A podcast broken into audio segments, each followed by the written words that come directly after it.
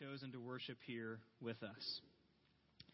In recent weeks, we've been going through the book of Ecclesiastes, examining the wisdom for life the preacher has to share. And in these weeks, the preacher has shared the vanity of all he sees under the sun, the meaningless of everything he sees in this life. Specifically, we've looked at his complaints about the problem of time. According to the preacher, time is cruel. Time is unpredictable. Time isn't fair. We've also seen the futility, according to the preacher, of trying to find meaning and trying to find eternal contentment in things like work and status and wealth. The preacher says you won't find contentment in those things. And today we're going to look at another recurring theme in the book of Ecclesiastes, and that's what the preacher has to say about the fear of God. Now, the preacher is not the only person to talk about the fear of God. It is a huge theme in much of the Old Testament. Consider verses like Proverbs chapter 1, verse 7. The fear of the Lord is the beginning of knowledge. Fools despise wisdom and instruction. Consider Psalm 111, verse 10. The fear of the Lord is the beginning of wisdom. All those who practice it have a good understanding. His praise endures forever. According to both Proverbs and Psalms, this idea of fearing God is the beginning of knowledge, the beginning of wisdom. In other words, you can't even begin to acquire knowledge or attain wisdom apart from that starting point of fearing God. According to that literature, that's where it all begins.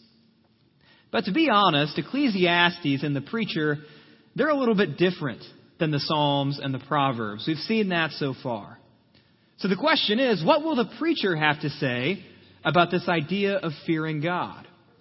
Would he agree with Psalms? Would he agree with Proverbs? Is there a right way or a wrong way to fear God? Really, is there any place for the fear of God at all? Especially in light of what Christ has done for us. So, with that, let's turn to Ecclesiastes chapter 3, verses 14 and 15. If you're using one of our chair Bibles, this will be found on page 471. And if you don't own a Bible, feel free to take one home with you today. But before we read, let's pray. Father, thank you for all that you do for us. All that you've done for us in the past, all that you do for us day in and day out that we so often take for granted all the things that you will do for us in the future. God, thank you that you are a God of angel armies, that you are by our side, that you stand beside us, that you defend us, that you protect us. God, thank you that you are a good shepherd who wields a rod and wields a staff. And God, sometimes you drag us back to where we need to be. Sometimes you lift us up when we're hurting. Sometimes you go out and seek us when we're lost. God, we're grateful for that. Thank you for your son Jesus, the ultimate showing of your willingness to seek out and find lost people like us. Thank you that you sent your son to die for us, to live that sinless life, to die that sacrificial death, not because he was in the wrong place at the wrong time, but because he willingly gave up his life. And God, thank you that he rose. We love you. We praise you. We look forward to our own resurrection one day to be with you forever. We ask all these things in your Son's name. Amen. All right. Starting in verse 14 of Ecclesiastes 3. I perceive that whatever God does endures forever. Nothing can be added to it, nor anything taken from it. God has done it so that people fear before him. That which is already has been that which is to be already has been, and God seeks what has been driven away. A couple of weeks ago, we talked about the verses leading up to this, verses 1 through 13.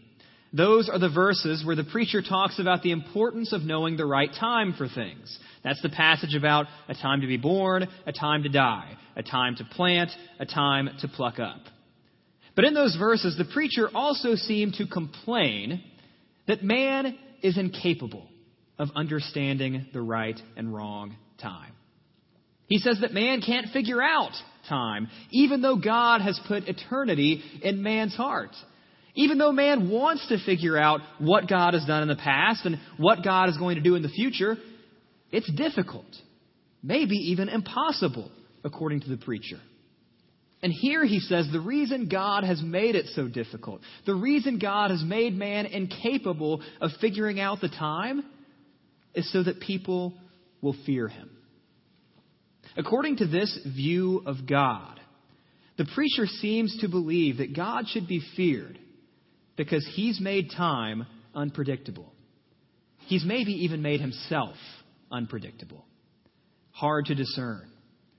Is man even capable of knowing who God is at all? And according to the preacher, that's what makes God scary, what makes God worthy of our fear. Let's move on to chapter 5, another passage about the fear of God. Verse 1. Guard your steps when you go to the house of God. To draw near to listen is better than to offer the sacrifice of fools, for they do not know that they are doing evil. Be not rash with your mouth, nor let your heart be hasty to utter a word before God, for God is in heaven and you are on earth. Therefore let your words be few. For a dream comes with much business, and a fool's voice with many words. When you vow a vow to God, do not delay paying it, for he has no pleasure in fools. Pay what you vow. It is better that you should not vow than that you should vow and not pay. Let not your mouth lead you into sin, and do not say before the messenger that it was a mistake. Why should God be angry at your voice and destroy the work of your hands? For when dreams increase and words grow many, there is vanity. But God is the one you must fear. In chapter 5, the preacher gives a concrete example of what the fear of God should look like, specifically in the context of worship. Verse 2 of chapter 5 harkens back to what we just read about in chapter 3 this idea that God is in heaven and you are on earth. In other words, there is a distance between us and God. There is a divide. And according to the preacher, that's one of the reasons to fear him. That again, he's unknowable. He's so utterly different and so utterly removed from us that we can't even begin to claim that we understand him. The same way we can't understand time. We're starting to see something about the preacher's view of God. We'll get to that here in just a second. But specifically, he says that people should be very careful in their worship about how they speak to God. After all, when God is distant, when God is removed, when God is basically unknowable, what are we supposed to say to him? How do we speak with him? And according to the preacher, you use as few words as needed. He focuses even more on the concept of making vows to God, making oaths to God, and his advice is relatively simple. If you make a vow, fulfill it. If you can't fulfill it, don't make it in the first place. And if you back out of a vow that you've made and you don't fulfill the vow, God will punish you. That's how the preacher views God. We're starting to see why the preacher says we should fear him. He's distant, he's removed, he's impossible to understand. And according to this view, he's even harsh and bitter when it comes to our words. Now, there's another man in the Old Testament who would probably agree with what the preacher has to say about God, especially when it comes to vows and oaths. For that, turn to Judges chapter 11, one of the most horrifying stories in Scripture and one of the most disturbing books of Scripture the story of Jephthah. Chapter 11, verse 30. And Jephthah made a vow to the Lord and said, If you will give the Ammonites into my hand, then whatever comes out from the doors of my house to meet me when I return in peace from the Ammonites shall be the Lord's, and I will offer it up for a burnt offering. Verse 34. Then Jephthah came to his home at Mizpah, and behold, his daughter came out to meet him with tambourines and with dances. She was his only child. Besides her, he had neither son nor daughter. Jephthah is the warrior the Israelites appoint to deliver them from their enemies. And Jephthah so desperately wants to succeed in this that he makes a vow to God. He says, God, if you help me win the battle, if you help me defeat the Ammonites, I'll sacrifice the first thing I see when I get home. But tragically, after the battle is won, Jephthah's daughter is the one who walks out of the house, ironically celebrating her father's victory, not knowing what's coming. Now, one would think that a person who fears God would not sacrifice their child. And yet, that's exactly what Jephthah does. He gives his daughter some time to mourn, some time to spend with her friends, but then he goes through with the vow. He fulfills the oath. Now, here's the thing Jephthah should have known that God hates child sacrifice. God hates it. Under no circumstances would God condone the sacrifice of his daughter. And yet Jephthah fears God because he believes he's harsh, he believes he's bitter, he believes he's ruthless.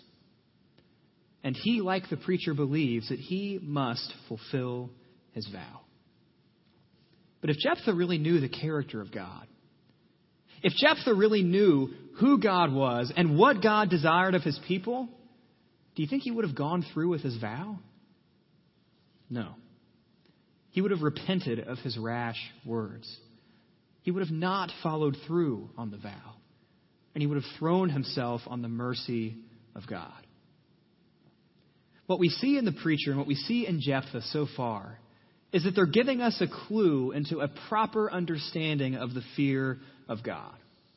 And the clue is this if we don't understand God's character, if we don't know who God is, if we don't grasp what God expects of his people, we cannot properly fear him.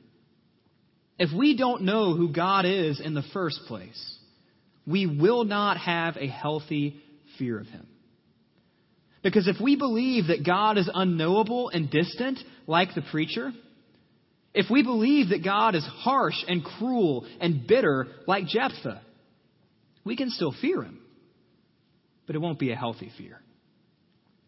If we have that kind of fear of God, we may one day find ourselves hating him, because that is not the God of the Bible. Why would we ever worship a God who commands people to sacrifice their children just because they made a vow? Jephthah and the preacher don't understand who God is. And the only way that we can appropriately fear God is if we know who he really is.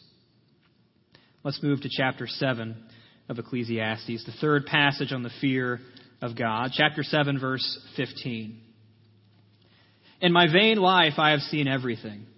There is a righteous man who perishes in his righteousness and there is a wicked man who prolongs his life in his evil doing. Be not overly righteous, and do not make yourself too wise. Why should you destroy yourself? Be not overly wicked, neither be a fool. Why should you die before your time? It is good that you should take hold of this, and from that withhold not your hand, for the one who fears God shall come out from both of them. This is the passage where the preacher really starts to show his confusion about who God is. He channels his inner Billy Joel and complains that only the good die young, while the wicked live long and prosperous lives. And for the preacher, that is a source of frustration. That is a source of anger. And so as he looks at the wicked living these long lives and the righteous dying in their righteousness, the best advice that he can come up with Find the middle road. Be not overly righteous, be not overly wicked. Try to fall somewhere in between. Well, that shows us yet again that the preacher has a faulty understanding of who God is and what God expects of man. The preacher should have known Leviticus chapter 19, verse 2, that God expects his people to be holy as he is holy. And someone who is striving to obey Leviticus chapter 19, verse 2, they don't say things like that. They don't tell people to just be a little righteous. Try to be a little bit wicked because you don't want to be too righteous. Try and find something right in the middle. Try and find the sweet spot of righteous and wicked. Someone who knows God and is striving to obey Leviticus 19, chapter 2, doesn't sacrifice their child in the name of keeping a rash vow. Men like Jephthah and the preacher, they have some idea of what it means to fear God. But quite frankly, it's not a good idea. Why? Because again, they have a mixed up at best view of who God is in the first place. And if you don't know the true character of God, we cannot properly fear him. Let's go to Ecclesiastes 8. The last passage in Ecclesiastes about the fear of God from the preacher. Verse 10. Then I saw the wicked buried. They used to go in and out of the holy place and were praised in the city where they had done such things. This also is vanity. Because the sentence against an evil deed is not executed speedily, the heart of the children of man is fully set to do evil. Though a sinner does evil a hundred times and prolongs his life, yet I know that it will be well with those who fear God, because they fear before him. But it will not be well with the wicked, neither will he prolong his days like a shadow, because he does not fear before God. Yet another complaint. The evil flourish, just like the last complaint. He says the wicked are buried with honor, their lives are celebrated, people throw parades in the city where they committed their evil and wicked deeds. And again, the preacher is angry about that. But then he gets even more confusing. In these verses, he says that those who fear God will do well, and those who don't fear God will not do well. But the reason that seems to be a little bit confusing is that when you really think about it, that appears to contradict almost everything he's said so far. Throughout the book of Ecclesiastes, he hasn't really had a whole lot of patience for life after death. He doesn't really seem to grasp that concept. He says that we're all returning to dust, we're going to Sheol, there is no wisdom, there is no knowledge, there is no pleasure. And yet here he seems to be talking about judgment. Earlier in the book, he said that we shouldn't strive to be overly righteous, try and find that middle road, but now he says that the righteous will be rewarded. What's the deal with that? And here he says the days of the wicked will not be prolonged, but just a few verses ago, he complained that the days of the wicked are prolonged. What is the deal with the preacher? What's he trying to get at? Well, quite frankly, it's yet another example, time and time and time again, of the preacher knowing the importance of fearing God in some capacity, and yet all the while not really knowing Him. Is God just or is He unjust? Is God distant or is He not distant? Does He reward the righteous or not? Does he punish the wicked or not? The preacher doesn't appear to really know. Now, as we try to find a healthy understanding of the fear of God, where does that leave us? Well, truth be told, we can't stay with the preacher as we try to understand what it means to fear our God. Because if we stay with the preacher, we will have a foggy understanding of who God is and a false understanding of how and why we should fear him.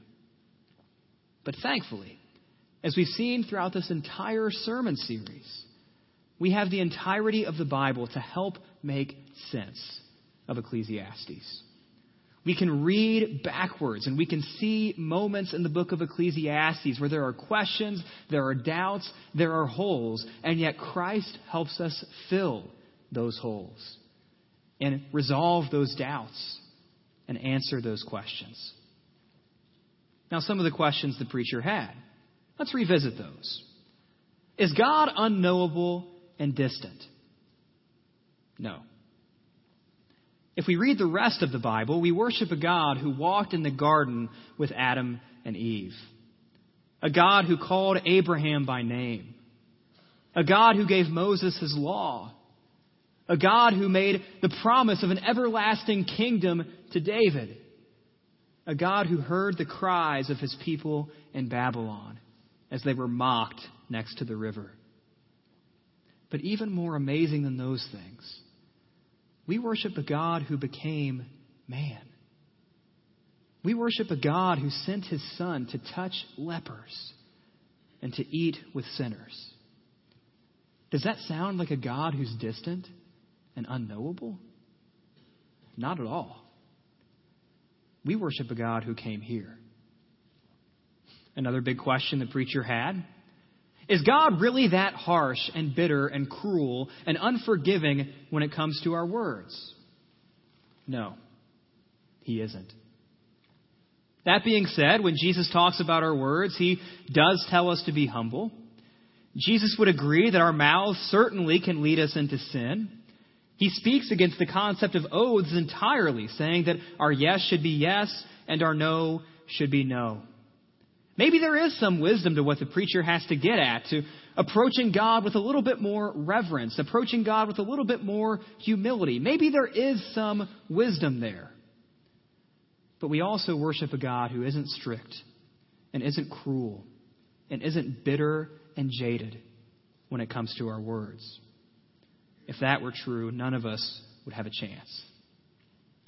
And on top of that, as we look at the words of Jesus, we see that even he knows a thing or two about rash oaths and unwise vows. Look at Mark chapter 7, starting in verse 9.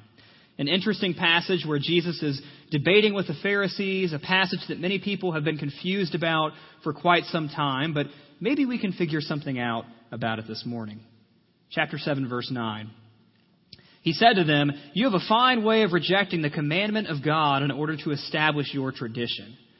For Moses said, Honor your father and your mother, and whoever reviles father or mother must surely die. But you say, If a man tells his father or his mother, Whatever you would have gained from me is korban, that is, given to God, then you no longer permit him to do anything for his father or mother, thus making void the word of God by your tradition that you have handed down. And many such things you do. As we read these verses, picture a young man who makes a rash oath, a rash vow out of anger towards his parents. Mom and dad and the son get in a fight.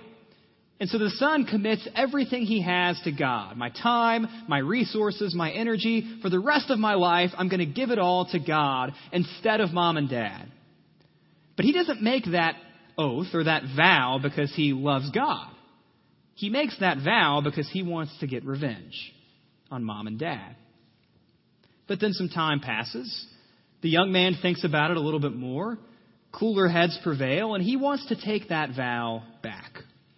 Because he, unlike Jephthah, he knows the heart of God and what God expects of his people that they honor their father and mother.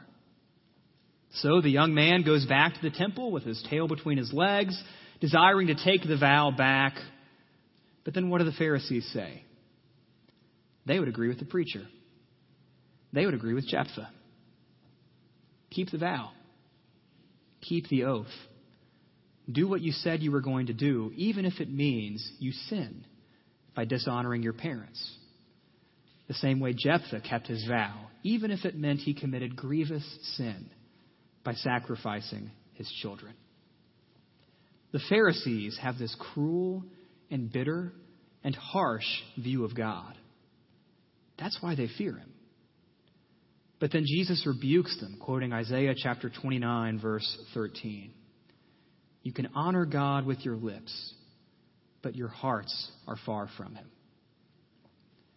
With people like Jephthah, with people like the Pharisees, we see those who can keep their vows and can keep their oaths, can stick to their word. But if they don't know God, they don't properly fear Him, no matter how many vows they keep. So, what about the future? Another question the preacher seems to be wrestling with is what will happen in the future? Will the righteous be rewarded? Will the wicked be judged? He seems to be confused. Well, do we have to be confused about the future? Do we really have to believe that God is unknowable? Do we really have to believe that God hasn't revealed himself to us and that we have nothing to look forward to? No. He's told us exactly what we can look forward to. Look at 1 John chapter 4 verse 18. One of the most well-known passages about the fear of God, starting in verse 17. By this is love perfected with us, so that we may have confidence for the day of judgment. Because as he is, so also are we in this world. There is no fear in love, but perfect love casts out fear. For fear has to do with punishment and whoever fears has not been perfected in love. John says that we don't have to fear the day of judgment. We don't have to be scared of the day of judgment. We can wait for that day. We can wait for that moment with confidence because of what Christ has done for us. Because Christ was righteous. Because Christ died on the cross because Christ took our penalty, because Christ rose from the grave. John says we don't have to fear the day of judgment because we love God and because God loves us and because his son died for us. So, what we see in these passages are answers to the question of whether or not we should fear God. Well, we shouldn't fear God for the reasons the preacher gives. The preacher says we should fear God because he's distant and unknowable. Well, he isn't. The preacher says we should fear God because he's harsh and bitter and cruel with our vows. But he isn't. The preacher says we should fear God because God punishes people, and yet John tells us that we will have confidence at the day of judgment. So why should we fear him? Is there any room for the fear of God at all? We'll consider Matthew chapter 10, starting in verse 28, the last passage we'll look at this morning. Some of Jesus' most straightforward words about the fear of God. And do not fear those who kill the body, but cannot kill the soul. Rather, fear him who can destroy both soul and body in hell. Are not two sparrows sold for a penny? And not one of them will fall to the ground apart from your Father but even the hairs of your head are all numbered. Fear not, therefore. You are of more value than many sparrows. Right after Jesus tells his disciples not to fear the men who will persecute them, he tells them to fear this frightening God who can send them to hell. But then, right after giving this frightening image of God who can throw people into hell for eternity, he then paints a very different picture of God. Right there. At that point is when he starts calling God their Father. He says that God knows the number of hair on their heads.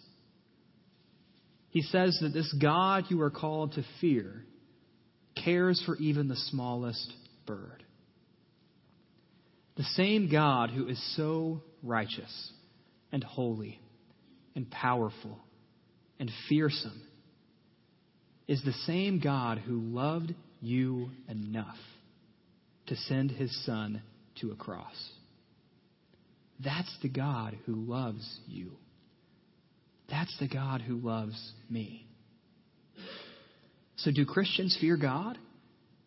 Yes, we do.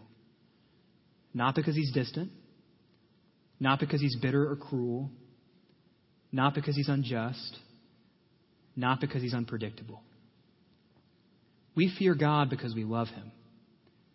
We fear God because he loves us. We fear him because he was willing to go to the radical measure of sending his only begotten Son to display the love he has for sinners like you and me. That kind of fear of God, that fear is the beginning of wisdom. And when we understand the God we worship, and when we understand what it means to fear him, we can take Jesus' words seriously. Fear not, because there's nothing else in this world to be afraid of. Let's pray.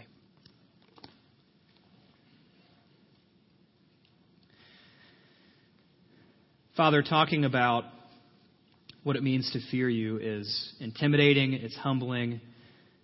And as Joshua mentioned earlier, sometimes it's even hard to wrap our minds around how we can fear you so much and love you so much at the same time.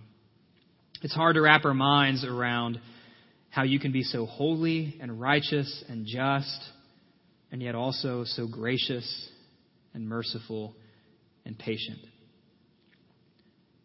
And God, there may be some truth to the idea that in this life, we may never fully understand how all those things work together.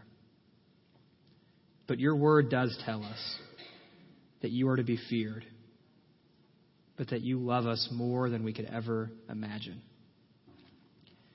Thank you that you care for us more than sparrows. Thank you that you care for us to the point of knowing how many hairs are on our heads. Thank you that you care for us even when persecution comes our way, as Jesus predicted. Thank you that you care for us even though we don't deserve it. God, give us hearts that love you and hearts that fear you.